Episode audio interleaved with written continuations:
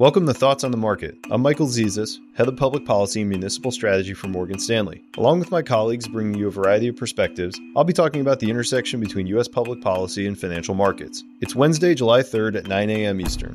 Last weekend, Presidents Trump and Xi met at the G20 in Osaka, Japan. Their goal was to steer away from the escalations of trade protectionism that have put both economies at risk. What they came up with was a pause. For the time being, the US won't go forward with the next round of tariffs it's been preparing, and China will refrain from other actions. By our count, that's the third pause in this year plus conflict, with the prior two ending in higher tariffs and more economic risk. That's left investors asking us if this time will be any different. We're not sure, but it's the lingering uncertainty that matters. So that this question is even being asked tells you all you need to know about how global trade issues continue to weigh on the outlook for markets. Given the vulnerabilities our economists already see in the global outlook, the G20 would have had to deliver a reliable path toward tariff de escalation to put growth and market risks to rest. We don't think it did. Let's dig in a little deeper. A pause should be good news, right? It kept the next round of US tariffs from going into place, something we argued would have made a recession likely in 2020. But keep in mind that to keep those tariffs away permanently, a deal must be put in place, and neither side has said they're any closer on the key issues that have divided them since May 5th, the last time talks broke down. And even if that next round of tariffs doesn't go into place, current tariffs are set to stay on longer and have already done some damage.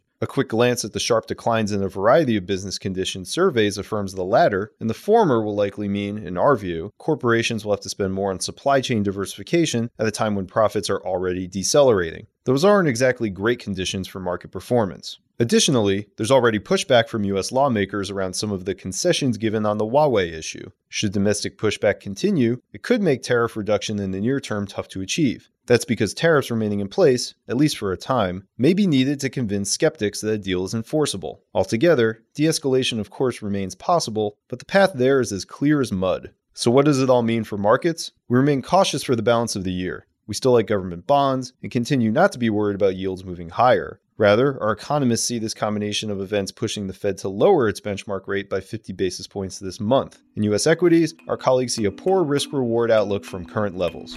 Thanks for listening. Tune in every Monday, Wednesday, and Friday for the latest thoughts on the market. The preceding content is informational only and based on information available when created. It is not an offer or a solicitation, nor is it tax or legal advice. It does not consider your financial circumstances and objectives and may not be suitable for you.